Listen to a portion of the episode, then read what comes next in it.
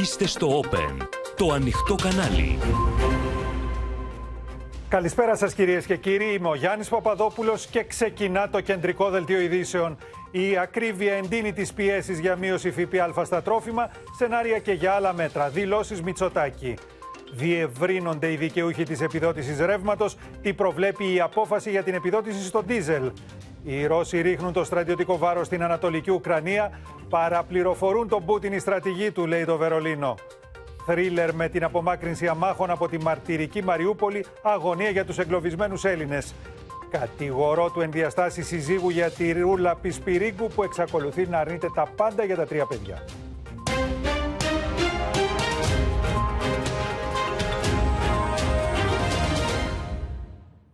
Σε γόρδιο δεσμό εξελίσσονται τα αλλεπάλληλα κύματα ανατιμήσεων που πλήττουν νοικοκυριά και επιχειρήσεις. Νέα μέτρα ανακούφισης των καταναλωτών εξετάζονται με υπουργούς να προαναγγέλουν τη μετάπτωση του ΦΠΑ στο χαμηλό συντελεστή για συγκεκριμένες κατηγορίες βασικών ειδών διατροφής, αλλά τον Πρωθυπουργό από το προσυνέδριο της Νέας Δημοκρατίας να επιχειρεί να βάλει φρένο σε όσους επισπεύδουν. Η τεράστια ακρίβεια στην αγορά προβληματίζει σοβαρά την κυβέρνηση, που από τα γκάλα που βλέπει να αυθύρεται η απήχησή της. Τα μέτρα ανακούφισης που εξαγγέλθηκαν πρόσφατα δεν βελτίωσαν την κατάσταση. Ωστόσο, εκτιμάται πως δεν έχουν αποδώσει ακόμη. Σπεύσαμε και εξαγγείλαμε για το μήνα Απρίλιο ένα σημαντικό πρόσθετο πακέτο στήριξης νοικοκυριών και επιχειρήσεων, το οποίο ακόμα οι πολίτες δεν το έχουν δει. Και γι' αυτό και θέλω να είμαστε προσεκτικοί όταν μιλάμε για ενδεχόμενα νέα μέτρα τα οποία μπορεί να έρθουν, ας δρομολογήσουμε πρώτα τα μέτρα τα οποία έχουμε ψηφίσει. Ο Πρωθυπουργός έκανε τη συγκεκριμένη αναφορά για να φρενάρει τη συζήτηση για νέα μέτρα, την οποία όμως έχουν ανοίξει οι υπουργοί, όπως ο Στέλιος Πέτσας, που άφησε ανοιχτό το ενδεχόμενο μείωσης του ΦΠΑ στα τρόφιμα. Υπάρχει αυτή η συζήτηση, δεν έχει καταλήξει κάπου. Πιστεύω μέσα στις επόμενες μια-δύο εβδομάδες θα έχουμε καταλήξει, γιατί όλη αυτή η συζήτηση συναρτάται με τα δημοσιονομικά περιθώρια που έχει η χώρα. Στο τραπέζι του οικονομικού επιτελείου της κυβέρνησης βρίσκεται μείωση του ΦΠΑ σε συγκεκριμένα προϊόντα και για συγκεκριμένο χρονικό διάστημα. Μάλιστα, κύριο μέλημά του είναι η μείωση αυτή να φτάσει στον τελικό καταναλωτή. Έτσι, προσανατολίζεται ακόμη και στο σενάριο της διπλής αναγραφή των τιμών πριν τη μείωση και μετά. Ήδη ο μηχανισμός του Υπουργείου Ανάπτυξης προχωρά σε εντατικούς ελέγχους για φαινόμενα σχροκέρδεια. Μόνο τον τελευταίο ένα μήνα έχουμε κάνει 3.500 ελέγχους και έχουμε βάλει πρόστιμα άνω του 1,5 εκατομμύριο ευρώ μόνο για σχροκέρδια. Ήδη τώρα έχω δώσει εντολή υπηρεσίες και ξεκινάνε την άλλη εβδομάδα Μεγάλη και εκτεταμένη έλεγχη σε ταχυβαγία και εστιατόρια. Η ακρίβεια χτύπησε και το παραδοσιακό σουβλάκι. Η τιμή του μέχρι σήμερα σημείωσε άνοδο 10%. Είμαστε πλέον πολύ κοντά στα 4 ευρώ η τιμή του, οπότε δεν είναι πλέον το πιο φτηνό ε, φαγητό για τον Έλληνα. Με την ακρίβεια να χτυπά κόκκινο, η κυβέρνηση ετοιμάζεται να ανακοινώσει ως το τέλος του μήνα τη νέα αύξηση του κατώτατου μισθού. Ξέρουμε επίσης ότι και σήμερα ακόμα στη χώρα μας η μισθή είναι χαμηλή. Δεν είναι στο επίπεδο που θέλουμε να φτάσουν. Όλα αυτά είναι μια πραγματικότητα την οποία πρέπει να διαχειριστούμε. Τη στήριξη των πολιτών από την κυβέρνηση ζήτησε ο Δημήτρης Κουτσούμπας. Η απέτηση για μέτρα αντιμετώπισης της ακρίβειας για ουσιαστική ανακούφιση από τους τεράστιους λογαριασμούς, για κατάργηση του ΦΠΑ στα είδη πλατιάς λαϊκής κατανάλωσης. Σύμφωνα με τους επαγγελματίες, πλέον δεν μπορούν να απορροφήσουν τις ανατιμήσει λόγω των τεράστιων αυξήσεων στις πρώτες ύλες αλλά και στην ενέργεια. Στο στούντιο μαζί μας ο Βασίλης Τσεκούρας, καθώς είναι φανερό ότι χρειάζεται ένα σχεδιασμός της οικονομικής πολιτικής. Ο προπολογισμό του χρόνου που τρέχει καταρτίστηκε με έναν πληθωρισμό 0,8% και ήδη ο πληθωρισμός είναι δεκαπλάσιος αυτή τη στιγμή που μιλάμε, Βασίλη. Το 0,8% είναι για το σύνολο του έτους, που τελικά θα πάμε γύρω στο 4 με 5% για το σύνολο του 2022, εννοώ Γιάννη. Και πάνω λοιπόν σε αυτό είναι ο μεγάλος προβληματισμός της κυβέρνησης. Γι' αυτό το λόγο λοιπόν την ερχόμενη εβδομάδα θα καταθέσει ένα συμπληρωματικό προπολογισμό που θα προβλέπει επιπλέον δαπάνης ύψους 2 δισεκατομμύριων ευρώ. Και αυτό, Γιάννη, διότι βρισκόμαστε μόλις στον τέταρτο μήνα του έτους, έχουμε μόλι 8 μπροστά μας. Άρα θα πρέπει να βρεθούν κονδύλια για να φέρουμε νέα μέτρα στήριξης. Ποια ενδεχομένως μπορεί να είναι αυτά; Είπαμε, ακούσαμε και στο βίντεο ότι μπορεί να είναι η μείωση του ΦΠΑ στα τρόφιμα. Από το 13 δηλαδή να πέσει στο 6%. Όχι σε όλα τα τρόφιμα, σε κάποια βασικά είδη διατροφής. 10 με 15 προϊόντα τα οποία μας είχαν πει ότι κοστίζουν σαν κόστο. Δηλαδή είναι 1,5 δισεκατομμύριο ευρώ το χρόνο. Τώρα, ε, έχουμε και ένα ακόμα μέτρο, την επέκταση των μειωμένων συντελεστών ΦΠΑ ε, για εστίαση, τουρισμό και μεταφορές. Αυτό το έχει εξαγγείλει η κυβέρνηση. Θεωρείται απλά, δεδομένο. Θεωρείται δεδομένο. Απλά θα πρέπει να βρουν όμως 250 εκατομμύρια ευρώ. Από κάπου θα πρέπει να βρεθούν λοιπόν αυτά χρήματα. Τώρα, υπάρχει, ε, θα υπάρξει και φέτος για τους αγρότες αναστολή ε, της πληρωμής για το τέλος επιτιδεύματος. Το έχει ανακοινώσει ο Χρήστος Ταϊκούρας. Όπως επίσης μαθαίνουμε, Γιάννη, Ναι. ότι σκέφτονται να φέρουν και την κάρτα του αγρότη. Με αυτή την κάρτα δηλαδή θα μπορούν να αγοράζουν οι αγρότες λιπάσματα, διότι και αυτά έχουν φτάσει στα ύψη οι τιμές τους και είναι πολύ δύσκολο για την παραγωγή. Όπως επίσης, ένα ακόμα σενάριο που βρίσκεται στο τραπέζι είναι να επεκταθεί και το Μάιο η επιδότηση στο πετρέλαιο κίνηση, στο ντίζελ δηλαδή, διότι αυτή η επιδότηση στο 0,15 ευρώ ανά λίτρο. Χωρίς οδηματικά κριτήρια είναι μόνο για το μήνα Απρίλιο. Σε ευχαριστούμε, Βασίλη. Και πάμε τώρα, κυρίες και κύριοι, να δούμε πώς στην αντλία των πρατηρίων έχουν αρχίσει να βλέπουν ήδη οι οδηγοί την επιδότηση των 15 λεπτών ανά λίτρο στο πετρέλαιο κίνησης που ακούσαμε και ενώ σε λίγες ημέρες αναμένεται να ενεργοποιηθεί και η ενίσχυση για τη βενζίνη. Όσον αφορά τώρα το ηλεκτρικό ρεύμα, η επιδότηση για τους λογαριασμούς των οικοκυριών τον Απρίλιο θα είναι σχεδόν διπλάσια συγκριτικά με το Μάρτιο. Σχεδόν διπλάσιες επιδοτήσεις στο ηλεκτρικό ρεύμα ενεργοποιεί η κυβέρνηση για τον Απρίλιο για τη στήριξη νοικοκυριών και επιχειρήσεων.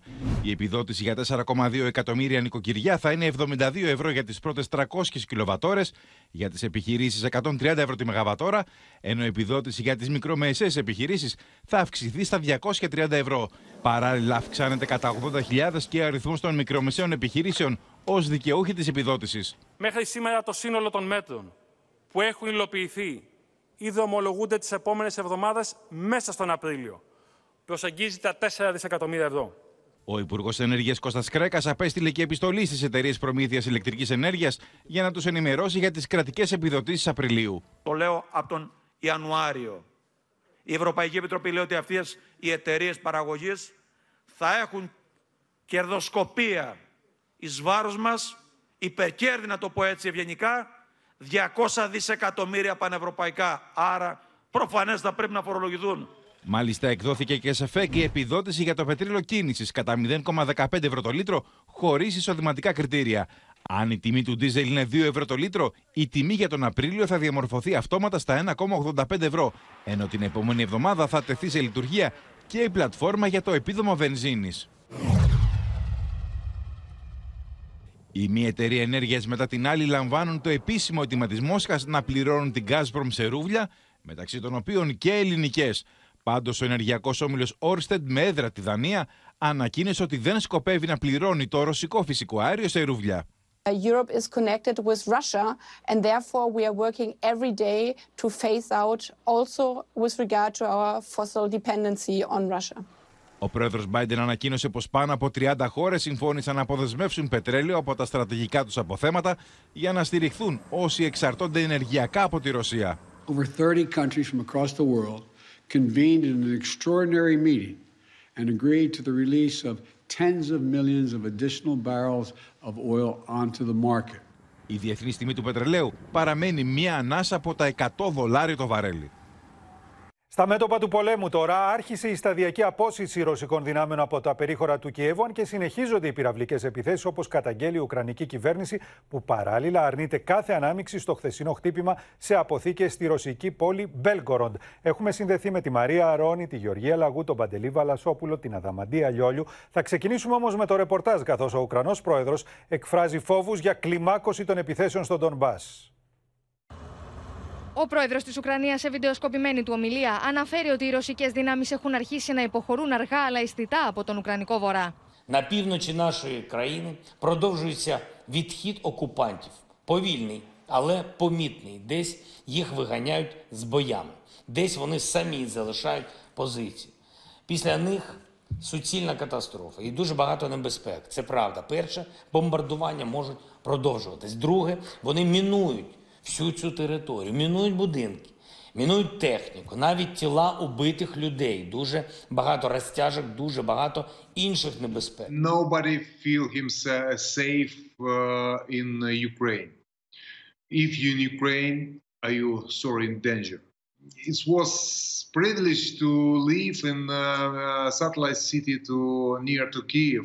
Right now, the they city not exist anymore. Right now we collecting the the bodies, the people who uh, killed from Russians. Η εκτίμηση τη Ουκρανική κυβέρνηση θέλει τι δυνάμει τη Μόσχα να προετοιμάζονται για νέε ακόμα πιο σφοδρέ επιθέσει στην ευρύτερη περιοχή του Ντομπά, στην Ανατολική Ουκρανία, χαρακτηρίζοντα την κατάσταση εκεί εξαιρετικά δύσκολη. На сході нашої країни ситуація залишається вкрай складною. Російських військових наганяють на Донбас, на Харківський напрямок також. Вони готуються до нових потужних ударів. Ми готуємось до ще більш активної оборони. Використовуємо всі можливості, як внутрішні, так і зовнішні. Οι Ουκρανικέ ένοπλε δυνάμει τώρα κάνουν λόγο μέχρι και για μεταφορά ρωσικών στρατευμάτων από την υπερδνηστερία, de facto κράτο στη Μολδαβία, με στόχο τι εμπριστικέ ενέργειε στα δυτικά τη Ουκρανία. Активізовано роботу щодо залучення підрозділів російських військ, які базуються на території Придністровського регіону Республіки Молдова для проведення провокацій та демонстраційних дій на кордоні з Україною. Відзначено передислокацію російських військ та підрозділів так званої Придністровсько-Молдавської Республіки Την ίδια ώρα οι μαχητέ του Ντονιέτσκ βομβαρδίζουν τον οικισμό Μαρίνκα, σημαντικό προπύργιο του Ουκρανικού στρατού, με στόχο τη διάσπαση τη Ουκρανική άμυνα και την προέλαση βορειοδυτικά τη πόλη. Збройні сили Російської Федерації продовжують збройну агресію проти України, здійснюють відведення військ на окремих напрямках, ймовірно, з метою посилення угруповання окупаційних військ для подальшого ведення наступальних дій на Слобожанському, Донецькому та Луганському напрямках. Το Ρωσικό Υπουργείο Άμυνας ανακοινώνει ότι κατάφερε να καταρρύψει άλλα δύο Ουκρανικά ελικόπτερα και 24 drones. Την ώρα που δημοσίευμα το New York Times αναφέρει ότι οι Ηνωμένες Πολιτείες και οι σύμμαχοί τους θα στείλουν στην Ουκρανία σοβιετικής κατασκευής τεθωρακισμένα για την ενίσχυση των δυνάμεων στον Μπά. I can recall at least three or four times the, when Russian officials said that air, uh, Ukraine's air defense uh, has been effectively uh, destroyed, and yet we keep shooting down their planes and helicopters.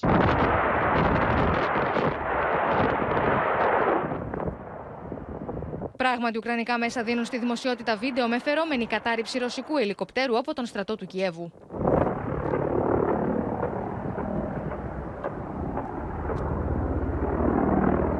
Και όλα αυτά την ώρα που το Κίεβο αρνείται τη συμμετοχή του στον βομβαρδισμό υποδομών στη ρωσική πόλη Μπέλγκοροντ χθες, υποστηρίζοντας ότι η στρατηγική του είναι αποκλειστικά αμυντική. Хочу подчеркнуть, что с данного объекта осуществлялось снабжение топливом только гражданского транспорта. Никакого отношения к российским вооруженным силам нефтебаза не имеет. Українська держава здійснює оборонну операцію з відбиття збройної російської агресії на території України. І це зовсім не означає, що Україна має нести відповідальність за всі прорахунки і за всі катастрофи і всі події, які відбуваються на території Російської Федерації. The attacks on, on the Russian territory, they just uh, reflect the real intention, intention of the Ukrainian side. Παράλληλα, στην περιοχή του Ενερχοντάρ, κοντά στο πυρηνικό εργοστάσιο τη Ζαπορίζια, σημειώνονται εκρήξει κατά τη διάρκεια διαδήλωση των κατοίκων κατά του ρωσικού στρατού.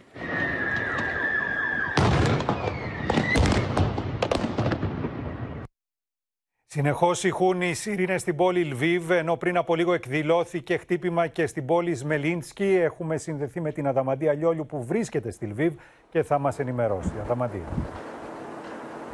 Μια ακόμη επίθεση Γιάννη έγινε γνωστή πριν από λίγη ώρα στην πόλη Χμελνίτσκι. Μάλιστα, όπως προκύπτει και από τα πλάνα που ήδη κυκλοφορούν, κυρίως στα μέσα κοινωνικής δικτύωσης, είναι ορατός πυκνός καπνός και φωτιά. Πρόκειται λοιπόν για ένα ακόμη χτύπημα εδώ στα δυτικά της Ουκρανίας. Πρόκειται για μια απόσταση περίπου 200 χιλιόμετρων από την πόλη Λιβύβ, τη μεγαλύτερη πόλη στη δυτική πλευρά, όπου και βρισκόμαστε εμείς. Και μια πόλη που έχει γίνει και άλλες φορές στόχος με τελευταία το βράδυ της περασμένης Τρίτης όπου χτυπήθηκε μια αποθήκη καυσίμων με τρεις πυραυλικές επιθέσεις, όπως είχε κάνει γνωστό ο επικεφαλής της περιοχής. Ακόμη επίσημη πληροφορία για το τι ακριβώς έχει χτυπηθεί δεν έχει ανακοινωθεί και για λόγους εμπιστευτικότητας, όπως λένε οι τοπικές αρχές. Ωστόσο, ανεπιβεβαίωτες πληροφορίες κάνουν λόγο για μια ακόμη αποθήκη καυσίμων. Καταλαβαίνουμε λοιπόν ότι σύμφωνα και με τους αναλυτές αλλά και με τις Ουκρανικές αρχές, οι αποθήκες καυσίμων γίνονται πολύ συχνά στόχοι τις τελευταίες μέρες, κυρίως εδώ στη δυτική πλευρά της Ουκρανίας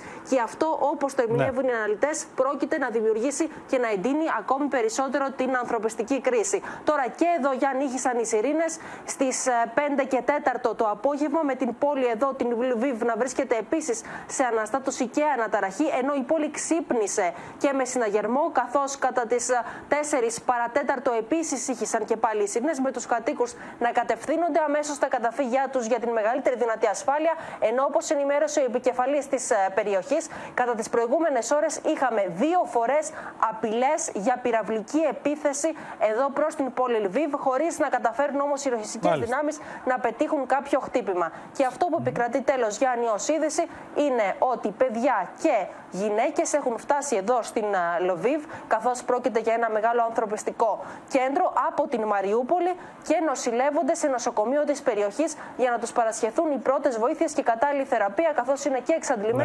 αλλά έχουν και σωματικά και ψυχικά τραύματα. Έχουμε αναλυτικό ρεπορτάζ στη συνέχεια του δελτίου μας για τους αμάχους οι οποίοι κατάφεραν να γλιτώσουν από τη φρίκη του πολέμου της ε, Μαριούπολης. Ευχαριστούμε την Αδαμαντία Λιόλιου.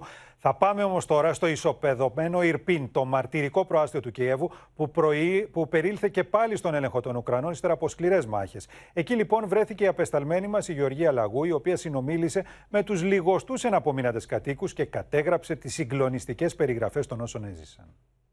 Βρισκόμαστε στην βομβαρδισμένη γέφυρα του Ιρπίν. Βλέπουμε κατοίκου να εγκαταλείπουν την πόλη και να φεύγουν άρον-άρον, ενώ άλλους να επιστρέφουν για να δουν αν τα σπίτια τους έχουν μείνει όρθια μετά τη ρωσική εισβολή. Честно вам сказать, да некуда. Мы сами со станицы Луганской. Мы с 14 -го года сюда переехали, мы тут жилье снимали. Мы от одной войны попали на другую. Με την κάμερα του Open και τον Κώστα Παπαδάτο καταφέραμε να μπούμε στην πόλη Ιρπίν η οποία βρίσκεται βορειοδυτικά του Κιέβου. Φτάσαμε μέχρι εδώ περπατώντας αρκετά χιλιόμετρα. Ο στρατός Ουκρανίας βρίσκεται εδώ έτσι ώστε να καθαρίσει από τις νάρκες την πόλη και να βοηθήσει τον άμαχο πληθυσμό που βρίσκεται κρυμμένος στα καταφύγια. Πάνω από 6 ασθενοφόροι έχουν φτάσει εδώ στην πόλη του Ιρπίν με τη συνοδεία στρατού, έτσι ώστε να ψάξουν πόρτα-πόρτα για να δουν πώ είναι οι τραυματισμένοι. A lot of people was uh, uh, moving from here when uh, it was uh, just in beginning. Some people are dying, but uh, it's war, and uh, actually, from some of them, it was them choice, what like. I just don't wanna leave. Το τι έγινε σε αυτή την πόλη το μαρτυρούν πραγματικά οι εικόνες. Τα σπίτια είναι καμένα, σπασμένα, η πόλη είναι έρημη, οι λιγοστοί κάτοικοι βρίσκονται στα καταφύγια τους μέχρι και αυτήν την ώρα. Yeah. А чого мені бояться? Мене вже Ні, десь полтора місяця вже. 35, ли- 35 дней вообще не было ни воды, ни света, ни прессы, кстати. Κτίρια διαλυμένα, βομβαρδισμένα και όσοι έχασαν τους ανθρώπους τους και έχουν μείνει εδώ και είναι κρυμμένοι στα καταφύγια έχουν φτιάξει, έχουν σκάψει αυτοσχέδιους τάφους έτσι ώστε κανείς να μην μείνει άταφος από τους άμαχους που έχουν χάσει τη ζωή τους.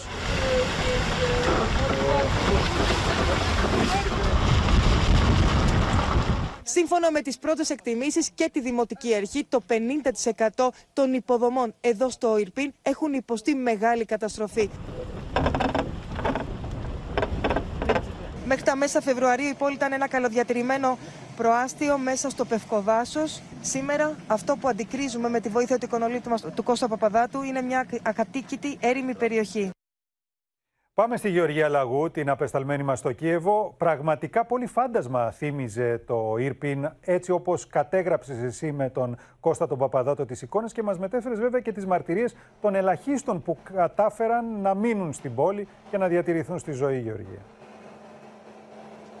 Ακριβώς. Καλησπέρα, Γιάννη, κυρίες και κύριοι. Αρχικά να πούμε πως η μία μετά την άλλη πόλη σε βορειοδυτικά του Κιέβου, που είχαν πέσει στα, στα χέρια των Ρώσων σύμφωνα με τις Ουκρανικές αρχές, απελευθερώνονται. Οι Ουκρανικές αρχές κάνουν λόγο, Γιάννη, πως πάνω από 30 περιοχές οικισμοί τις έχουν ανακαταλάβει οι Ουκρανοί. Εμείς βρεθήκαμε σήμερα σε ένα δύσκολο οδηπορικό που έχουμε ξεκινήσει με τον Κώστα Παπαδάτο, τον οπερατέρ του Open, και ο πρώτος μας σταθμός ήταν το Ιρπίν.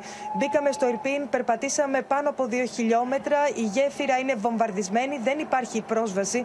Και αυτό που αντικρίσαμε πραγματικά, Γιάννη, ήταν καμένη γη. Όταν μπήκαμε στην πόλη και αρχίσαμε να περπατάμε, ε, γειτονιά προς γειτονιά, αναρωτηθήκαμε τι ακριβώς συνέβη εδώ. Σα στήσαμε. Και η απάντηση θέλω να, να σας πω πώς ήταν μπροστά μας. Είδαμε ένα ολόκληρο μπλόκο πολυκατοικιών να είναι βομβαρδισμένο. Ακριβώς από κάτω ένα ρωσικό τεθωρακισμένο τάγκ να έχει απομείνει μόνο το κουφάρι του και δίπλα πραγματικά να υπάρχουν παιδικά παιχνίδια. Μαρτυρούσαν όλα, όλα τα πάντα τι ακριβώς συνέβη στο Ιρπίν. Οι μάχες ήταν λυσαλές, ήταν αδυσόπιτες. Παρατηρήσαμε και είδαμε τους λιγοστούς κατοίκους ίσα ίσα να ξεμητίζουν από τα υπόγεια, από τα σπίτια τους. Δεν είχαν καταλάβει τι ακριβώς συνέβη. Το μόνο που ακούγαμε στην έρημη πόλη Γιάννη ήταν οι σόλες των παπουτσιών από τους Ουκρανούς στρατιώτες, οι οποίοι πήγαιναν σπίτι-σπίτι για να βρουν τους ανθρώπους και να τους ενημερώσουν ότι απελευθερώθηκε η πόλη. Μέσα.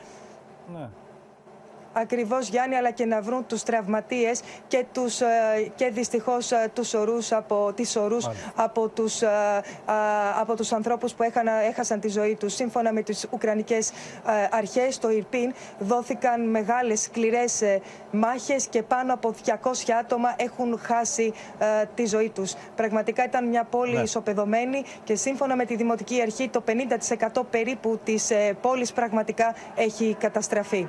Ευχαριστούμε Γεωργία. Τώρα, μετά τη χθεσινή επιτυχημένη απομάκρυνση τριών χιλιάδων αμάχων από τη Μαριούπολη, η αγωνία για τους πολίτες που έχουν μείνει πίσω κορυφώνεται, με Ουκρανούς αξιωματούχους να καταγγέλουν ότι όσοι δεν καταφέρουν να διαφύγουν δεν έχουν πλέον τρόφιμα και φάρμακα. Την ίδια ώρα, η διάσημη Ουκρανή blogger, η οποία έχει κατηγορηθεί από τη Μόσχα ότι πόζαρε ως έγκυος στο βομβαρδισμό της Μαριούπολης με βίντεο της, εμφανίζεται να μιλάει η ίδια για ένα σκηνικό στημένο από το Κίεβο και τη Δύση.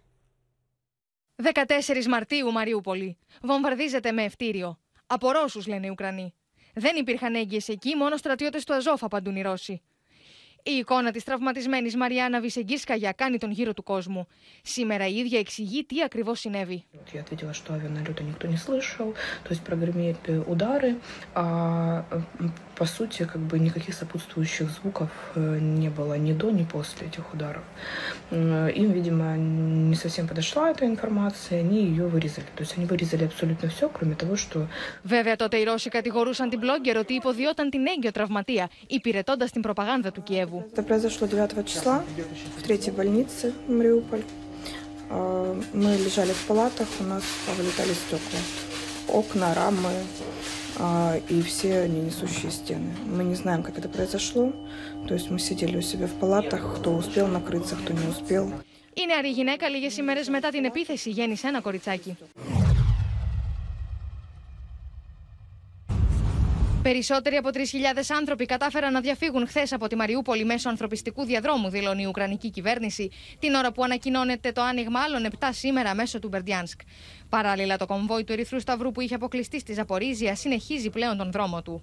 It's, uh, I cannot even describe in words how life is look like in Mariupol, uh, but I would tell with uh, such information. all our citizens who had possibility to reach Zaporizhia for latest several days, uh, they even cannot eat. Dozens of buses have just arrived here, and I've just been talking to Olga, who is, she was already here in Zaporizhia waiting for her granddaughter, Evelyn, an 11-year-old girl, to arrive. Περισσότερα από 25 λεωφορεία καταφέρνουν να φτάσουν στη Ζαπορίζια, στην πρώτη επιτυχημένη εκένωση της Μαριούπολης αυτή την εβδομάδα. And uh, they have now finally reached Ukrainian controlled territory. The Ukrainian officials aren't just letting hundreds, thousands of people to pour out of the buses.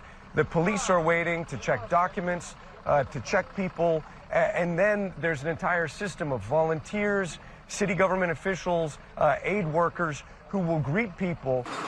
Просто вопрос, за что? Почему? Мы ничего не делали плохого, мы просто жили. А нашу жизнь, нормальную жизнь, спустили в унитаз.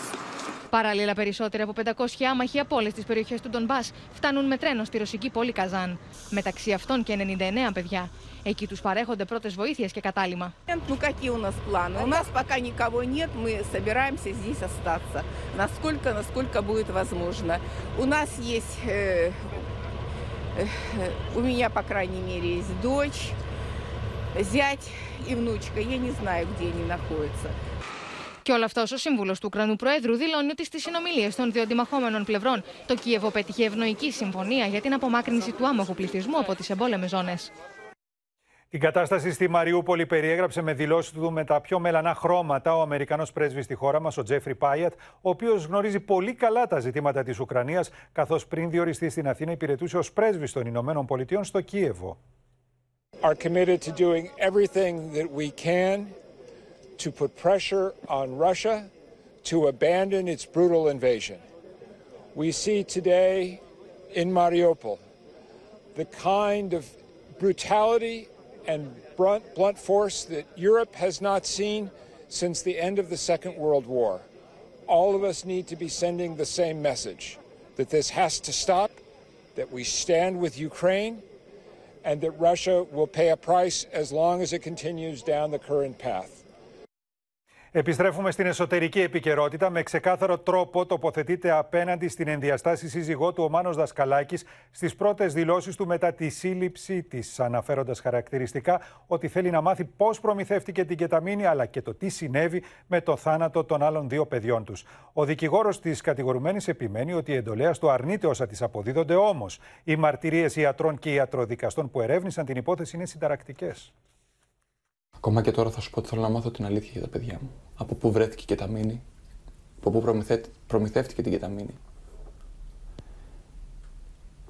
Πώς την έδωσε, τι έγινε με τα άλλα δύο μου παιδιά; Με αυτό το κατηγορό, ο Μάνος Δασκαλάκης τοποθετείται με τον πιο ξεκάθαρο τρόπο απέναντι στη Ρούλα Πισπυρίκου για το θάνατο της 9χρονης κόρης τους Τζορτζίνας. Έχει σκοτώσει τα παιδιά. 24 ώρες πριν η κατηγορούμενη είχε βάλει στο κάδρο τον Δασκαλάκη λέγοντας μέσα από τα κρατητήρια της Γενικής Αστυνομικής Διεύθυνσης πως επέλεξε αυτή τη στάση φοβούμενος μην μπει ο ίδιος και ο πατέρας του στη φυλακή. Δεν έχω να φοβηθώ κανένα για τίποτα.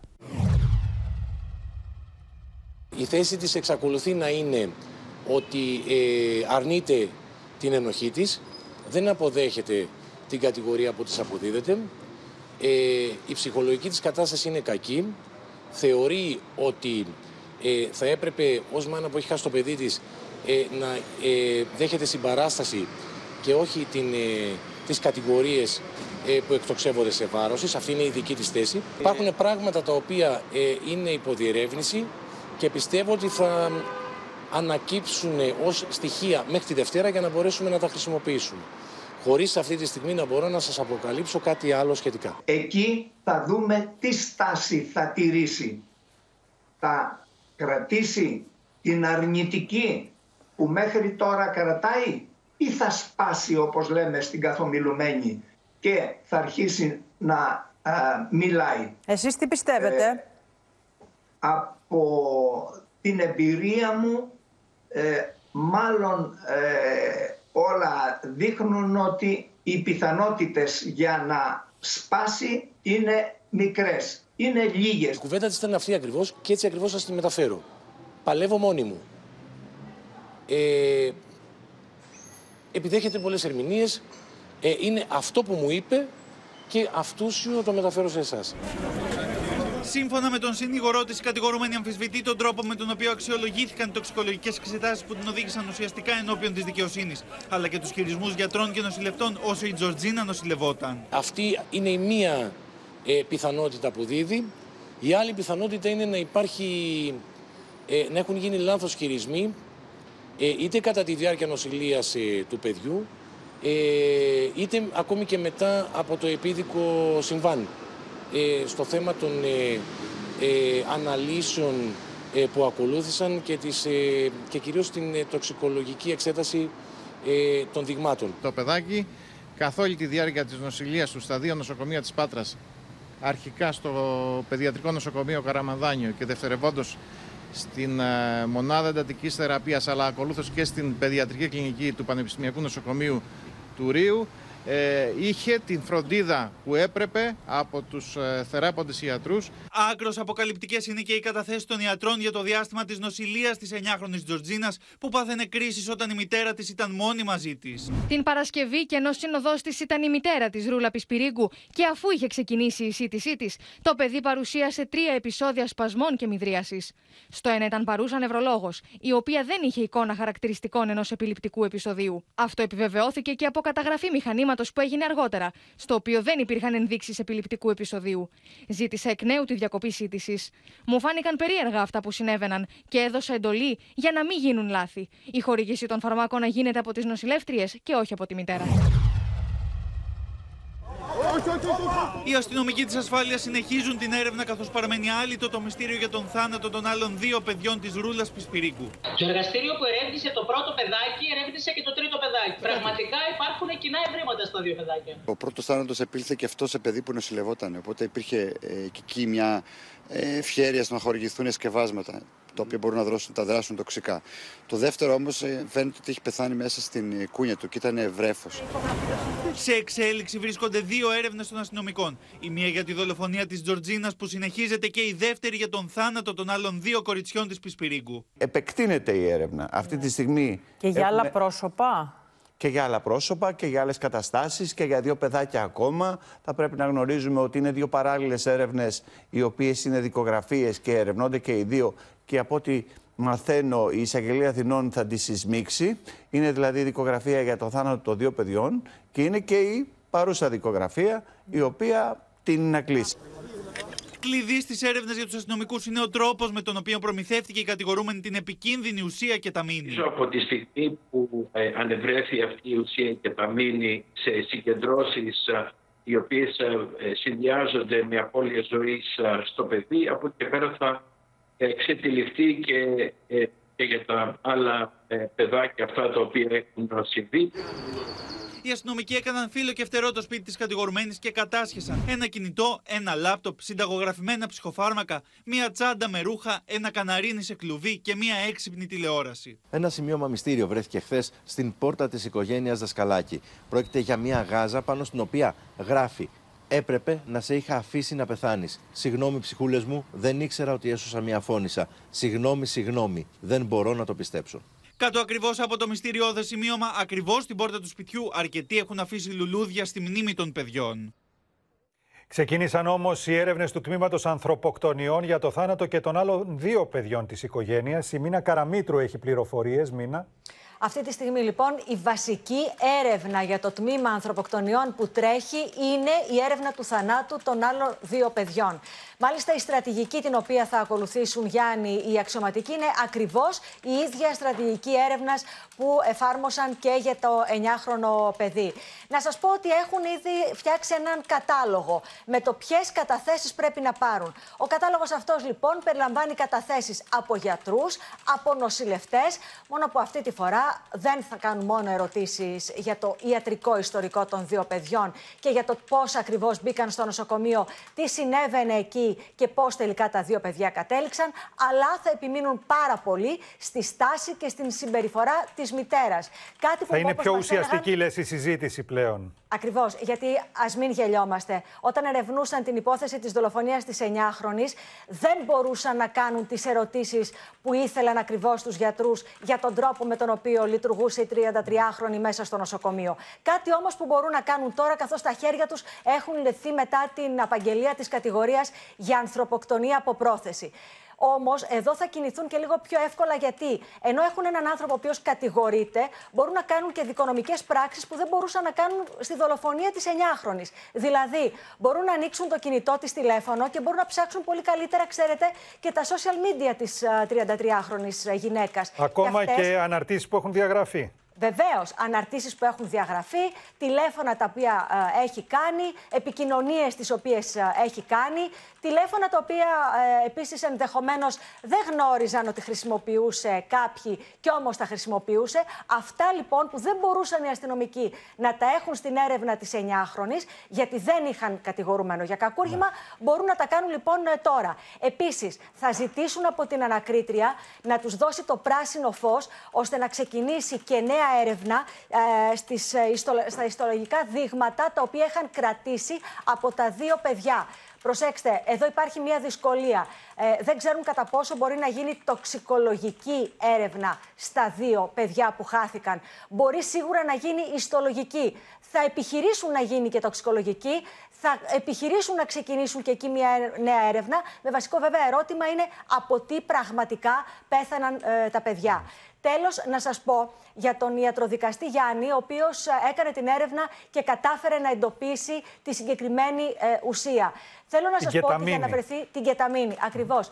Δεν ήταν τόσο εύκολο όσο μπορεί να φανταστεί κανείς ε, να βρεθεί συγκεκριμένη ουσία. Γιατί μήνα; Επειδή σήμερα μιλήσαμε με τον ιατροδικαστή και μας εξήγησε πώς κινήθηκε, θέλω λοιπόν να σας πω ότι η έρευνά του περιείχε πολύ επιμονή και χρειάστηκε στην αρχή να κάνει την έρευνα αφαιρώντας, θα έλεγα, ουσίες οι οποίες γνώριζε ότι ήταν στα φάρμακα που έπαιρνε το παιδί και άρα να μην τις βρει μπροστά του στην έρευνα που έκανε και μετά να καταλήξει στη συγκεκριμένη ουσία, η οποία βέβαια όταν πια φτάσαν να δουν και τη δοσολογία, κατάλαβαν ότι ήταν μια δοσολογία ασφαλώς που ήταν θανατηφόρα. Ακριβώς. Σε ευχαριστούμε Μίνα.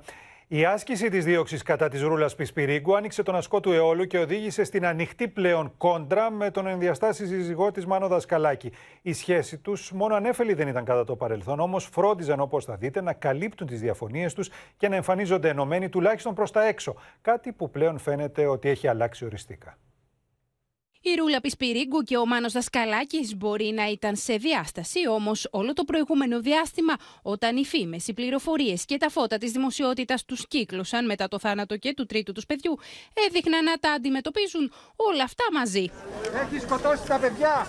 Τα παιδιά τα έχεις σκοτώσει! Όμως η ποινική δίωξη κατά της 33χρονη για τη δολοφονία της 9χρονη Τζορτζίνας τα άλλαξε όλα. Από χθες που η κατηγορούμενη μίλησε μέσα από τη Γαδά και τον έβαλε στο κάδρο, οι δυο τους βρίσκονται σε μια ιδιότυπη δημόσια αντιπαράθεση. Μίλησα σήμερα το πρωί και μου είπε ότι θα υπερασπιστεί την κατηγορία για να τον πάρουν για δουλειά και για να μπορέσει να έχει χρήματα λέει να μου δίνει. Από ό,τι μου κατάλαβα μου είπε ότι θα υπερασπιστεί ότι εγώ θα πω αυτά που είδα με τα μάτια μου, από εκεί και πέρα δεν γνωρίζω. Ότι για να το λέτε εσείς, εσείς θα πείτε την ποινή της και θα το αποδείξετε αυτό που λέτε ότι ισχύει, όχι εγώ. Έλεγα σε κάθε θάνατο ότι μετανιώνω που δουλεύω τόσες ώρες για να κάνω το καλύτερο για τα παιδιά μου και δεν έχω ζήσει κάποιες στιγμές μαζί τους. Εάν μετάνιωνα Μία φορά τότε. Μετανιώνω 50 τώρα.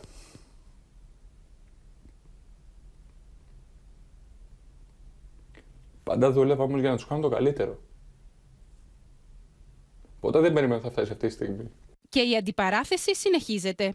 Μου λέει, Μα δεν μπορώ να βγω το σπίτι μου. Του λε με τα καλά σου, παιδάκι. Έχεις καταλάβει που είμαι. Έχουν πέσει μου, λέω, με φάνε.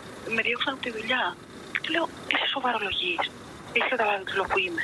Ναι, μου λέει, εγώ τι να κάνω, μου λέει, να βάλουν και εμένα και τον πατέρα μου, μου λέει μέσα. Δεν έχω να κρύψω κάτι, δεν είμαι εξαφανισμένος από πουθενά. Έχω πάθει το μεγαλύτερο σοκ της ζωής μου. Δεν περίμενα ποτέ ότι στα 30 μου χρόνια θα φτάσω και θα μάθω κάτι τέτοιο.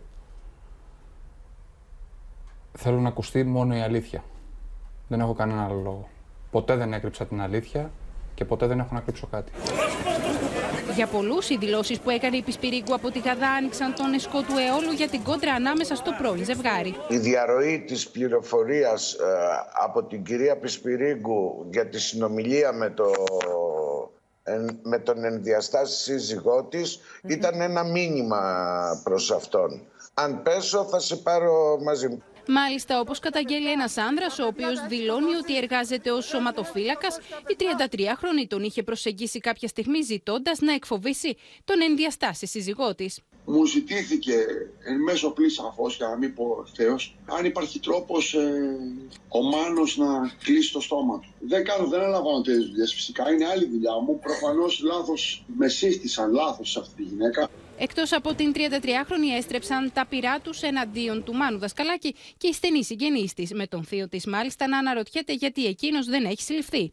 Γιατί μένει εκτός κάδρου ο πατέρας, γιατί έχουν τη μητέρα στη γαδά και όχι αυτόν. Πηγαίνετε, βρείτε τον να σας δώσει απαντήσεις. Αυτός να σας πει. Έχουν βγάλει αυτόν από το κάδρο και έχουν αφήσει το κορίτσι. Γιατί γίνεται αυτό, δύο είναι. Τα παιδιά δεν ήρθαν μόνα τους, δεν έγιναν με τον κρίνο. Αυτός όμως έχει βγει από το κάδρο. Αυτό να ξέρετε. Έρχεται κάποια στιγμή και βλέπεις ο ένας γίνεται ο μεγαλύτερος εχθρός για τον άλλον. Οι αλληλοκατηγορίες τώρα αρχίζουν. Από τώρα και πέρα θα δείτε θα, Τι θα γίνεται; βγουν, θα βγουν Αυτό τα κύριε Σόμπολε θα δώσει μεγάλα πληροφορίες. Οι σχέσεις του ζευγαριού πέρασαν από πολλά κύματα, όπως λένε άνθρωποι που τους γνώριζαν καλά, με συνεχείς χωρισμούς και εντάσεις. Όμως τα προβλήματα υγείας και οι θάνατοι των παιδιών τους έφεραν ξανά κοντά. Την τελευταία μέρα, το τελευταίο 24ωρο που το παιδί το πάθει αυτό, παθαίνει το επεισόδιο, παθαίνει δύο μεγάλα επεισόδια. Το προηγούμενο βράδυ, ε, σχεδόν 24 ώρες πριν καταλήξει. Παρένθεση όλο αυτό, ο μπαμπάς ήταν εκεί δύο μέρες που είναι Στην αρχή. στην αρχή. Πάλι μέσα στο δωμάτιο. Στο, στο τελευταίο επεισόδιο απουσίαζα, αλλά μετά το επεισόδιο μιλάγαμε με βιντεοκλήση συνέχεια για να δω πώς είναι το παιδί. Υπάρχουν συνεργοί, υπάρχει ένα περιβάλλον νοσηρό. Δηλαδή πρέπει για μένα να γίνει μια εντελεχής ψυχιατρική προσέγγιση, η οποία να είναι στην ίδια, στο σύζυγό της, στη μητέρα της, σε όλο το περιβάλλον και σε όλους τους ανθρώπους, η οποία ζούσε και είχε ερεθίσματα και εσωγενή και εξωγενή. Και επιδράσεις τέτοιες οι οποίες οδηγούν σε μια ψυχική διαταραχή. Φιλοκευτερό κάνουν οι αστυνομικοί τα ευρήματα από το σπίτι της Ρούλας Πισπυρίγκου, ενώ μυστήριο επικρατεί με το τάμπλετ της μικρής Τζορτζίνας. Σύνδεση με τον Νίκο Γιαπρακά στην Πάτρα. Νίκο. Ακριβώς, Γιάννη, μιας και τα ηλεκτρονικά έχνη είναι αυτά τα οποία αναμένεται να ε, ρίξουν φως στη συγκεκριμένη υπόθεση και κυρίως ως προς το ερώτημα για το πού μπορεί να προμηθεύτηκε την ε, κεταμίνη ε, ο άνθρωπος ο οποίος την έδωσε στο παιδί. Έτσι λοιπόν, από τα αντικείμενα τα οποία κατασχέθηκαν μέσα από το εσωτερικό του σπιτιού, ήδη γίνονται φύλλο και φτερό, όπως είπες και εσύ, στα εγκληματολογικά εργαστήρια, προκειμένου να διαπιστωθεί εάν μπορούν να οδηγήσουν κάποια ηλεκτρονικά ίχνη σε κάποιο συγκεκριμένο σημείο. Ωστόσο, υπάρχει και ένα ακόμα τάμπλετ το οποίο ε, δεν είναι στα χέρια των αστυνομικών. Είναι ένα τάμπλετ το οποίο θαύτηκε μαζί με το κοριτσάκι, μαζί με την 9χρονη Τζορτζίνα, ε, καταπέτηση μάλιστα της 33χρονη, η οποία είχε ζητήσει ε, να ταφεί το τάμπλετ ε, μαζί με το παιδί, γιατί ήταν το αγαπημένο του, είναι ένα ε, τάμπλετ με το οποίο έπαιζε. Έτσι λοιπόν τώρα υπάρχουν πληροφορίες οι οποίες λένε ότι ε, οι αστυνομικοί των ανθρωποκτονιών ε, αναμένεται να ζητήσουν ακόμα και το άνοιγμα του τάφου προκειμένου ε, να πάρουν το συγκεκριμένο Και να ηλεκτρονικό ανακτήσουν μηχάνημα, τυχόν το συγκεκριμένο δεδομένα. τάμπλετ, προκειμένου να ανακτήσουν τυχόν δεδομένα ε, που να υπάρχουν στο εσωτερικό του και στην ε, μνήμη του. Μάλιστα. Σε ευχαριστούμε, Νίκο. Γυρίζουμε σελίδα στο δελτίο μας. Η πρώτη προσευχή για το Ραμαζάνι έγινε για πρώτη φορά ύστερα από 88 χρόνια στην Αγία Σοφία. Η νέα βεβήλωση του ιστορικού μνημείου της Ορθοδοξίας ήρθε σε συνέχεια της μετατροπής της Ετέμενος τον Ιούλιο του 2020. Η πρώτη προσευχή του Ραμαζανίου λέγεται Τεραβίχ και στην Αγία Σοφία ακούστηκε και πάλι μετά από 88 χρόνια. Εκατοντάδες μουσουλμάνοι πιστοί έσπευσαν στην Κωνσταντινούπολη να προσευχηθούν σε μια τελετή που η σκηνοθεσία και η υπερπροβολή έχουν την υπογραφή της κυβέρνησης Ερντογάν. İlk defa bu böyle bir şey atmosfere şahit oldum. Çok güzel. Kalbimiz böyle heyecandan atıyor. Με τον κυβερνητικό συνασπισμό να βρίσκεται πίσω στις δημοσκοπήσεις, η εκλογική δεξαμενή των συντηρητικών μουσουλμάνων αλλά και της εθνικιστικής ψήφου αποκτά ζωτική σημασία για τον Τάκη Περντογάν. Όλα τα μέσα ενημέρωσης στην Τουρκία, όπως μεταδίδει η Μαρία Ζαχαράκη, έκαναν εκτενείς αναφορές στην τελετή. Βλέπουμε λοιπόν έναν μεγάλο ενθουσιασμό. Συγκεντρώθηκαν εκατοντάδες, ίσως και χιλιάδες άνθρωποι πιστοί και πάλι μουσουλμάνοι έξω από την Αγία Σοφία και μέσα προκειμένου να πραγματοποιήσουν μια, αυτήν την προσευχή την οποία την λένε τεραβίχ οι, οι, οι Τούρκοι βέβαια και ε, εδώ υπάρχει μια πολύ μεγάλη προβολή βέβαια βλέποντας και αυτές τις εικόνες, αυτά τα βίντεο με τους ε, εκατοντάδες να έχουν σπεύσει στην Αγία Σοφία. Και βέβαια ε, ήταν εκεί και ο επικεφαλής της ε, Διεύθυνσης Θρησκευτικών Υποθέσεων, ο Αλή Ερμπάς, ο οποίος τον έχουμε δει πολλές φορές με αυτό το σπαθί της κατάκτησης. Να Μάλιστα. κάνει προσευχή μέσα στην Αγία Σοφιά και να προκαλεί την, ε, την Ορθόδοξη και την χριστιανική εν γέννη θα έλεγα έτσι ε, πίστη.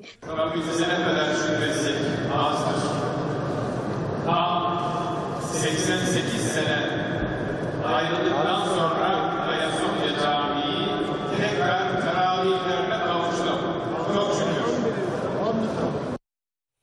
Σε εξέλιξη βρίσκεται η μεγάλη πολυεθνική διακλαδική στρατιωτική άσκηση Ινίοχο σε όλη την επικράτεια. Τα γυμνάσια των συμμαχικών πολεμικών αεροσκαφών πάνω από τα κριτικά νησιά του Αιγαίου φαίνεται ότι προκάλεσαν την έντονη ενόχληση της Άγκυρας που έβαλε στο στόχαστρο τα νησιά του Ανατολικού Αιγαίου αλλά και τους υπουργούς που κατά καιρούς τα επισκέπτονται. Μαχητικά αεροσκάφη απογειώνονται συνεχώς από την 117 πτέρυγα μάχης στην Ανδραβίδα για αποστολές του Ινίοχου. Το θέατρο επιχειρήσεων συνεχίζεται στο βόρειο, κεντρικό και νοτιοανατολικό Αιγαίο με την εκτέλεση αποστολών κρούσης εναέρεια μάχης και μπλοκών ακόμα και πάνω από το Καστελόριζο. Η Ελλάδα μπορεί να συγκεντρώνει φίλους και συμμάχους και μπορεί να αποτελεί και αποτελεί πυλώνα ασφαλείας ε, στην περιοχή. Air power remains the cornerstone element not only within NATO security strategy but also supports fulfillment of strategic objectives at bilateral and multilateral level. Συμμαχικά αεροσκάφη από συνολικά 7 ισχυρέ αεροπορίε, μεταξύ αυτών η Γαλλία, οι Ηνωμένε Πολιτείε και το Ισραήλ, ασκούνται μαζί μέρα και νύχτα πάνω από το Αιγαίο, στέλνοντα μήνυμα συνεργασία και ενότητα προ πάσα κατεύθυνση. By being able to come here and operate with other pilots, not only do you build your readiness, but you also build those strong relationships so that when we come back, in a time of crisis, but potentially, we're more than ready to actually join up with them. To be quite honest, uh, it goes beyond just being partners and allies. You really become friends. Uh, and there's nothing you want more on your wing in a fight uh, than your friends right next to you. Τα σενάρια των ασκήσεων πάνω από τα ελληνικά κριτικά νησιά είναι αγκάθιστο μάτι τη Τουρκία που επιτέθηκε στη χώρα μα ακόμα και για τι επισκέψει των Υπουργών.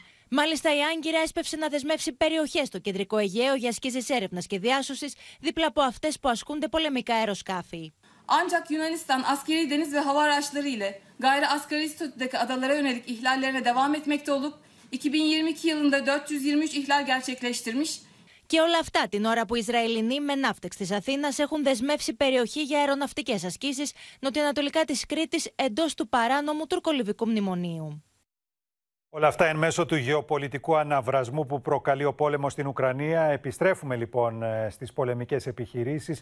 Θα συνδεθούμε με τον Θανάση Αυγερινό, ο οποίος βρίσκεται στο Ντονιέτσκ, αλλά σήμερα προσπάθησε να προσεγγίσει την πόλη της Μαριούπολης.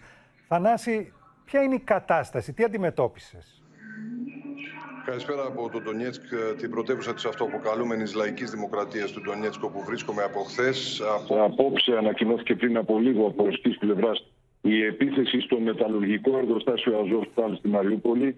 Είναι μια εκτεταμένη περιοχή κοντά στην Αζωφική θάλασσα, εκτός το κέντρο της πόλης. Θεωρείται η τελευταία αιστεία των Ουκρανικών εθνικιστικών ταγμάτων. Σχετικές δηλώσεις για το σφίξιμο του πλοίου και την κλιμάκωση της επίθεσης έκανε ακόμη και ο πρόεδρος της Τσετσενίας, ο Αχμάτ Καντήροφ, καθώς ένα επίλεκτο σώμα ειδικών δυνάμεων του Ρωσικού στρατού που αποτελείται από Τσετσένους πρωταγωνιστή στην επίθεση αυτή.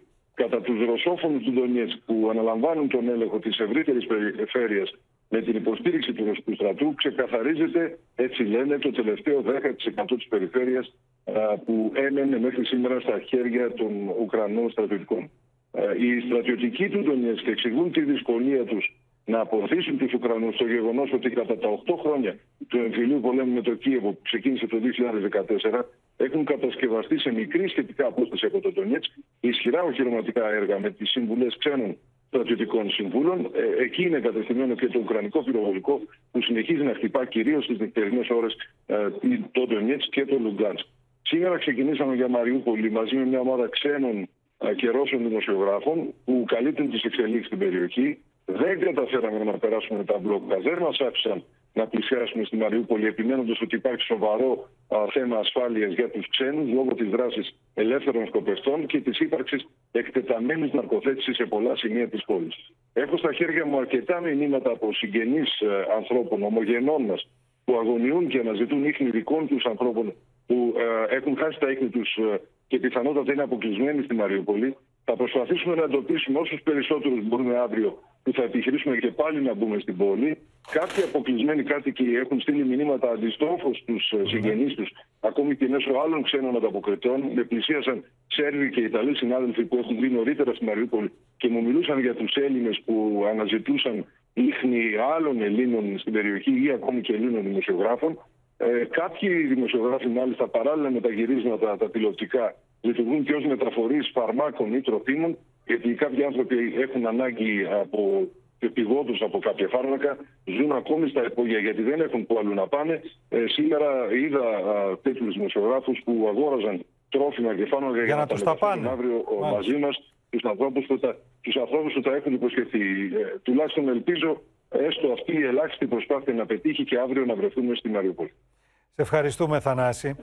Ο Βολοντίμιρ Ζελένσκι τώρα εντείνει τις εμφανίσεις του σε διεθνή μέσα ενημέρωσης και τις επαφές του παράλληλα με δυτικούς παράγοντες, προσπαθώντας να κερδίσει περισσότερη οικονομική και στρατιωτική βοήθεια. Και όλα αυτά την ώρα που η Γερμανίδα Υπουργός Εξωτερικών, η Μπέρμποκ, εκτιμά ότι ο Πούτιν δεν έχει ενημέρωση από τους συμβούλους του για το τι πραγματικά συμβαίνει στην Ουκρανία.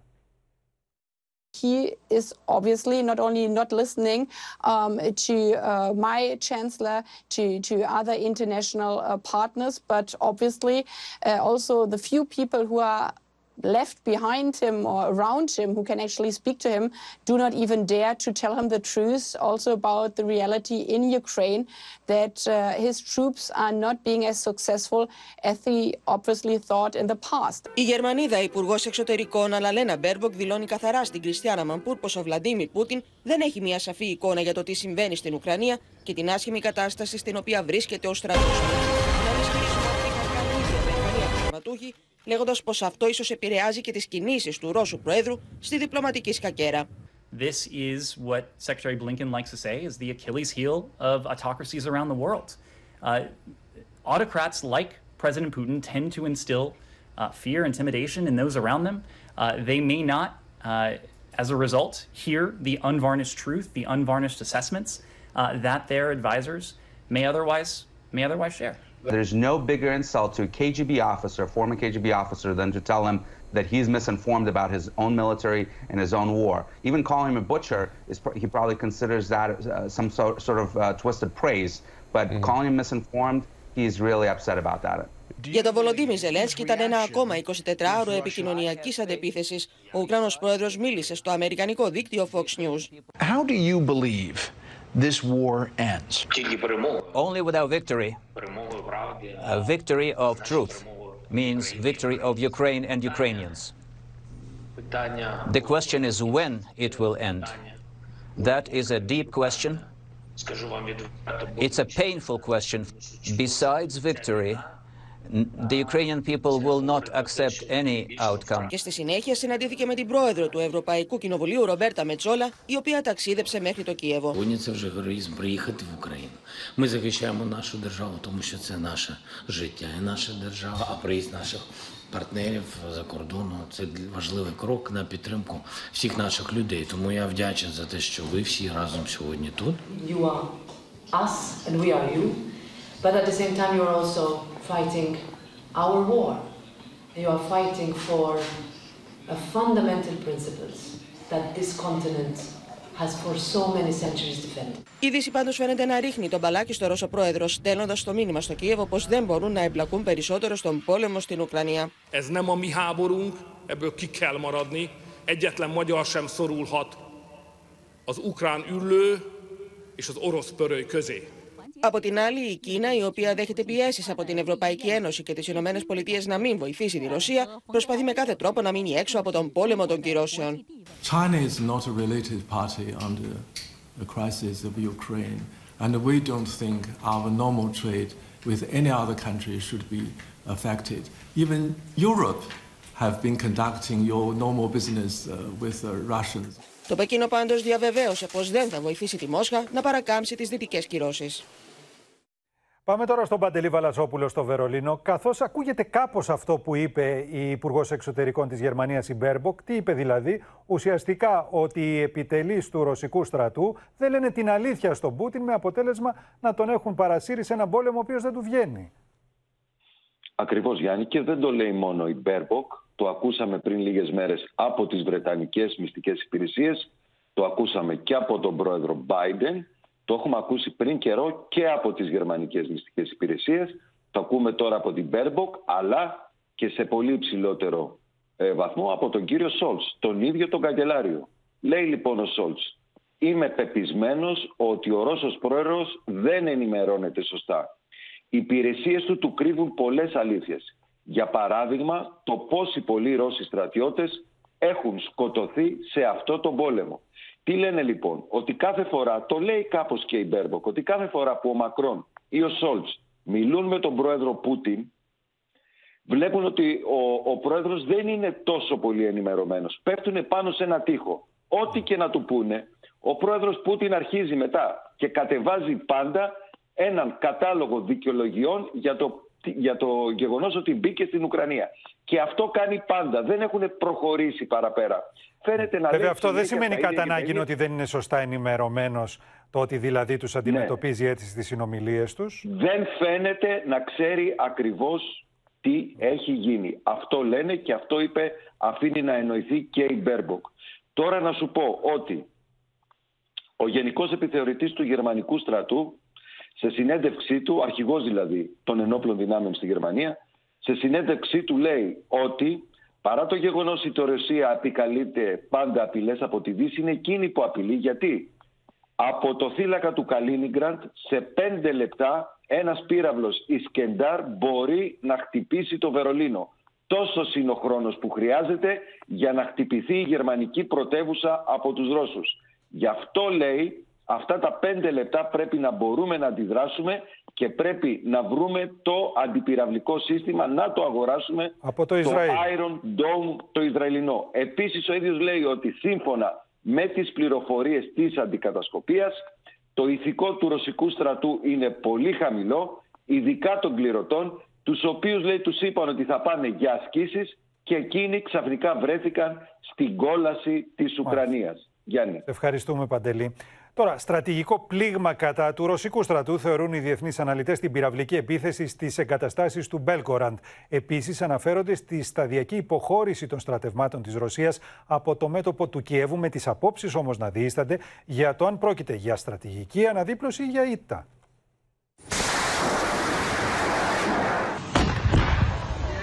Ο πόλεμος μεταξύ Ρωσίας και Ουκρανίας συνεχίζεται αδιάκοπα την ίδια ώρα που οι τιμές στις πρώτες ύλες το αέριο αλλά και την ενέργεια εκτινάσσονται κυριολεκτικά στα ύψη.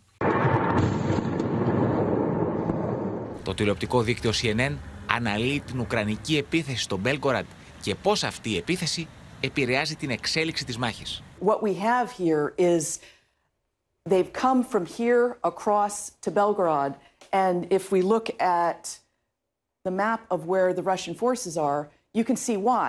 Belgorod and the fuel there is supplying all of the troops in this area. So, of course, the Ukrainian military wants to cut them off. Μετά από σχεδόν πέντε εβδομάδες βομβαρδισμών, χιλιάδες θανάτους σε ερυπωμένες πόλεις, αλλά και τον εκτοπισμό 10 εκατομμυρίων πολιτών εντός και εκτός Ουκρανίας, τα ερωτήματα παραμένουν. In the stall in week three, and look at now, you're starting to see blue. This is where the Ukrainians are starting to fight back. And the most important of those is what we're talking about today, which is Kiev. In Kiev, you're seeing pockets where the Ukrainian military is pushing right back and actually retaking territory they had lost. This is important because they're essentially reasserting themselves, expanding out because they're fighting on their own turf. They know these locations. Separately, the Russians have started to dig into positions along this corridor. That's a defensive move. That means they're not really preparing to advance. Πρωταρχικός στόχος του Βλαντιμίρ Πούτιν ήταν να εισβάλλει στην Ουκρανία και να ανατρέψει την κυβέρνηση Ζελένσκι, τερματίζοντας έτσι οριστικά την επιθυμία της να ενταχθεί στο ΝΑΤΟ. Όμως, η ρωσική εισβολή έχει βαλτώσει τις τελευταίες ημέρες με τις φιλοδοξίες του Ρώσου Προέδρου να ψαλιδίζονται. Ο ρωσικός στρατός είχε στόχο να καταλάβει το Κίεβο εισβάλλοντας από τη Λευκορωσία στα βόρεια, καθώς και από τα νοτιοανατολικά around this arc, essentially to secure the territory. That means the Ukrainian military has to bring forces, bring humanitarian aid. Η Γεωργία Γαρατζιώτη έχει νεότερα για τον τρόπο με τον οποίο προχωρούν οι Ουκρανικές πλέον δυνάμεις, οι οποίες φαίνεται να κερδίζουν και να ανακτούν εδάφη από τους Ρώσους, Γεωργία. Ναι, Γιάννη, έχουμε δηλώσεις από δύο συμβούλους του Κρανού Προέδρου Βολοντίμιρ Ζελένσκι. Ο Μιχαήλο Ποντόλιακ ανέφερε ότι οι ρωσικές δυνάμεις αποχωρούν ταχύτατα από τις περιοχές του Κιέβου και του Τσερνίχιβ με στόχο να αναδιαταχθούν προς τα ανατολικά και τα νότια. Ενώ και ο Αλεξέη Αρεστόβιτς, επίσης σύμβουλος του Ουκρανού Προέδρου, αναφερόμενος στην κατάσταση που επικρατεί στα περίχωρα της Ουκρανικής πρωτεύουσας, δήλωσε ότι οι Ουκρανοί πήραν μεγάλο αριθμό ρωσικών στρατιωτικών οχημάτων, τα οποία είχαν εγκαταλειφθεί εκεί χωρίς κάψιμα. Ενώ τόνισε ότι και οι επόμενες μέρες θα είναι αρκετά δύσκολες για την Ουκρανία. Τώρα σε μια αρκετά σημαντική είδηση θα περάσουμε, καθώς η πρώην Γενική Εισαγγελέας του Διεθνούς Ποινικού Δικαστηρίου, η Κάρλα Ντελπόντε, ζήτησε την έκδοση διεθνούς εντάλματος σύλληψης του Βλαντιμίρ Πούτιν για τις ένοπλες επιχειρήσεις στην Ουκρανία. Θυμόμαστε την Κάρλα Ντελπόντε από τη δυναμική παρουσία που είχε ναι. στη δίκη του Σλόβονταν Μιλόσεβιτς. Ήταν σε δύο δικαστήρια που συνέστησαν τα Ηνωμένα Έθνη ποινικά. Το ένα για την Ιουγκοσλαβία, το άλλο για τη Ρουάντα. Έτσι. Και σε συνέντευξή της στην ελβετική εφημερίδα Λετά, η Κάρλα Ντελπόντε ανέφερε ότι ο Πούτιν είναι εγκληματίας πολέμου. Μάλιστα. Σε ευχαριστούμε, Γεωργία. Τώρα, δεν έχουν τέλος οι τραγικές ιστορίες των οικογενειών που πρόσφυγες μέσα στη χώρα τους ουσιαστικά κατέφυγαν στην πόλη Λβίβ όταν οι αιστείες τους βομβαρδίστηκαν. Μια γυναίκα 72 ετών, καρκινοπαθής από το Χάρκοβο, μίλησε στην απεσταλμένη μας, την Αταμαντία Λιόλιου, για την εισβολή Ρώσων στρατιωτών στο σπίτι του γιού της, όπου όπως λέει σκότωσαν την 9χρονη εγγονή της. Σε ένα κρεβάτι νοσηλείας μέσα σε μια σκηνή του υπαίθριου νοσοκομείου που στήθηκε στη Μοστίσκα, στην περιοχή της Λβίβ, βρίσκεται η κυρία Τατιάνα, 72 ετών καρκίνοπαθής, μόνη και αβέβαιη για το μέλλον. Μιλάει στο Open για τη ζωή της που άλλαξε σε αυτή την ηλικία, για τους αγαπημένους της που έχασε και για μια θεραπεία που θα αργήσει να έρθει. Приехала из Харькова транзитом. Мы собирались отсюда сразу ехать в Польшу и в онкологическую клинику для того, чтобы не продолжать химию. А не получилось. И вот мой куратор уже две недели ищет место, где бы меня пристроить для того, чтобы продолжать химию. Ξεκίνησε από το Χάρκοβο που σφυροκοπείται με ειδικό ασθενοφόρο και με τη βοήθεια Ισραηλινών εθελοντών δίνησε 1163 χιλιόμετρα και μετά από 2-24 ώρα στο δρόμο έφτασε εδώ στην περιοχή της Λβίβ. Δεν έχει καταφέρει να μάθει ακόμη σε τι κατάσταση είναι το σπίτι της. Вот сейчас мне моя приятельница звонила, говорит, сегодня ночью целый день, целую ночь бомбили. Она не знает, затронул мой дом или нет, она, ей не видно. Με πόνο ψυχή, αφηγείται τι στιγμέ εκείνε που η οικογένεια του γιού τη ακροβατούσε μεταξύ ζωή και θανάτου, όταν επιχείρησε να εγκαταλείψει τον Κόστομελ την ώρα των βομβαρδισμών. Меня сын попал под бомбежку. Он жил в Гастомеле. Это тот город, который снесли с лица земли. У него левую руку почти оторвало от плеча и до конца. А девочку убили, не смогли спасти. Девочка сидела на заднем сиденье, там она играла. И он кричал, Катя на пол, Катя на пол. Она не понимала, что значит. Μέσα από τα πυρά, η οικογένεια κατάφερε να φτάσει σε ένα νοσοκομείο στην Ποροντιάνκα και περίμενε γιατρό. Η 9χρονη εγγονή τη δεν είναι πια στη ζωή. Что-то Володе пришили, там зашили, девочку спасти не смогли, и потом исчезли эти хирурги. И все остальные дни, они 12 дней просидели в подвале, 12 дней перевязывала медсестра, которая работала уже санитаркой, старенькая женщина. И вот она приходила, мылась, и Володе перевязывала руку. Δεκάδε είναι οι οικογένειε που θρυνούν την απώλεια μικρών παιδιών στην Ουκρανία. Μέχρι στιγμή, 145 παιδιά έχουν ήδη χάσει τη ζωή του και εκατοντάδε τραυματίστηκαν. Αυτό είναι το πιο οδύνηρο τίμημα ενό πολέμου. Την προεκλογική του ομιλία στο Παρίσι θα εκφωνήσει απόψε ο Εμμανουέλ Μακρόν, μία εβδομάδα πριν από τον πρώτο γύρο των προεδρικών εκλογών. Και ενώ οι δημοσκοπήσεις τον εμφανίζουν να προηγείται με τη Μαρή Λεπέν, όμως να έπεται με μικρή διαφορά. Πάμε στη Μαρία Ρόνη, η οποία θα μας δώσει το προεκλογικό κλίμα. Μαρία. Ναι, Γιάννη, είναι ακόμα σε εξέλιξη αυτή η πρώτη μεγάλη και ίσως και η μοναδική προεκλογική ομιλία που έχει αυτή τη στιγμή ο Εμμανουέλ Μακρόν σε ένα μεγάλο στάδιο στο δυτικό Παρίσι, 8 ημέρες πριν τον πρώτο γύρο των γαλλικών προεδρικών ε, εκλογών. Ο Εμμανουέλ Μακρόν παραμένει ε, φαβορή και στον πρώτο γύρο ε, και στον δεύτερο γύρο που θα γίνει στις 24 Μαΐου. Όμως η μονομαχία με την Μαρίν Λεπέν μοιάζει πιο σκληρή παρά ποτέ σύμφωνα με τις τελευταίες δημοσκοπήσεις. Τώρα στην ομιλία του ο Εμμανουέλ Μακρόν επικεντρώθηκε κυρίως σε εσωτερικά θέματα της Γαλλίας ε, όμως τράφηκε και κατά των ακροδεξιών αντιπάλων του, της ε, Μαρή Λεπέν και του Ερίκ Ζεμούρ, λέγοντας ότι τη στιγμή που λίγες ώρες μακριά από το Παρίσι πέφτουν βόμβες, κάποιοι θέλουν να χειρίσουν τη Γαλλία πίσω πολλά χρόνια. Αναφέρθηκε και στο θέμα της ε, άμυνας, επέμεινε στην αύξηση των επενδύσεων ε, για την άμυνα και σε έμψυχο υλικό αλλά και σε εξοπλισμό. Πρέπει, είπε, να προετοιμάσουμε το στρατό μας για έναν πόλεμο που μπορεί να συμβεί. Είπε επίσης ότι η Γαλλία ε, υποσχέθηκε ότι η Γαλλία θα γίνει το πρώτο μεγάλο έθνος που θα βγει από τα ορυκτά καύσιμα. Να πούμε, Γιάννη, ότι τις τελευταίους, τον τελευταίο 1,5 με δύο μήνες ο Εμμανουέλ Μακρόν είχε επικεντρωθεί στην, στην Ουκρανική κρίση, στον πόλεμο στην Ουκρανία και ουσιαστικά δεν έκανε καθόλου προεκλογική καμπάνια και μάλιστα τις δύο τελευταίες εβδομάδες κυρίως έχει ανακτήσει έδαφος η βασική του αντίπαλος, η ακροδεξιά Μαρίν Λεπέν, ε, η οποία έχει κάνει μεγάλη εκστρατεία, έχει επικεντρωθεί κυρίως σε θέματα εσωτερικά της ε, ε, Γαλλίας. Λοιπόν, οι δημοσκοπήσεις, το αποτέλεσμα είναι ότι στο δεύτερο γύρο, που θα γίνει στις 24 Μαΐου, φαίνεται σχεδόν βέβαιο ότι θα μονομαχήσει ο Εμμανουέλ Μακρόν με την Μαρίν Λεπέν. Σύμφωνα με την τελευταία δημοσκόπηση, ο Μακρόν εμφανίζεται νικητής με ποσοστό 54%, ενώ στην προηγούμενη δημοσκόπηση δημοσκόπηση τρεις μέρες πριν είχε μόνο 5% διαφορά με την uh, Μαρίν Λεπέν. Λοιπόν, Τώρα στον πρώτο γύρο ναι. που θα γίνει στις 10 Απριλίου, ο Μακρόν συγκεντρώνει 26,5% των ψήφων και η Λεπέν το 20%. Ακολουθεί ο, ο υποψήφιος της αριστεράς, Μελανσόν, με 16%. Ο Έρικ Ζεμούρ, επίσης ακροδεξιός και εθνικιστής, με 11% και η υποψήφια των Ρεπουμπλικάνων, η Περκρέ, με 9,5%. Γιάννη. Ευχαριστούμε, Μαρία. Σε προεκλογική ετοιμότητα έθεσε τη Νέα Δημοκρατία με την ομιλία του στο προσυνέδριο του κόμματος στη Θεσσαλονίκη ο Κυριάκος Μητσοτάκης, επαναλαμβάνοντας πάντως ότι οι εκλογές θα γίνουν στο τέλος της τετραετίας. Το θέμα των ενδεχόμενων μετεκλογικών συνεργασιών συζητείται ήδη έντονα με τους αρχηγούς των κομμάτων της αντιπολίτευσης να παίρνουν θέση. Θα μπούμε πια στην τελική ευθεία, στον τελικό χρόνο πριν από τις εθνικές εκλογές. Σας θέλω λοιπόν σε αυτή τη μεγάλη προσπάθεια όλους κοντά μας. Δεν νομίζω ότι υπήρχε άλλη κυβέρνηση που να διαχειρίστηκε τόσες δυσκολίες και 30 μήνες μετά την εκλογή της να έχει τόσο σημαντικό προβάδισμα από την αξιωματική αντιπολίτευση.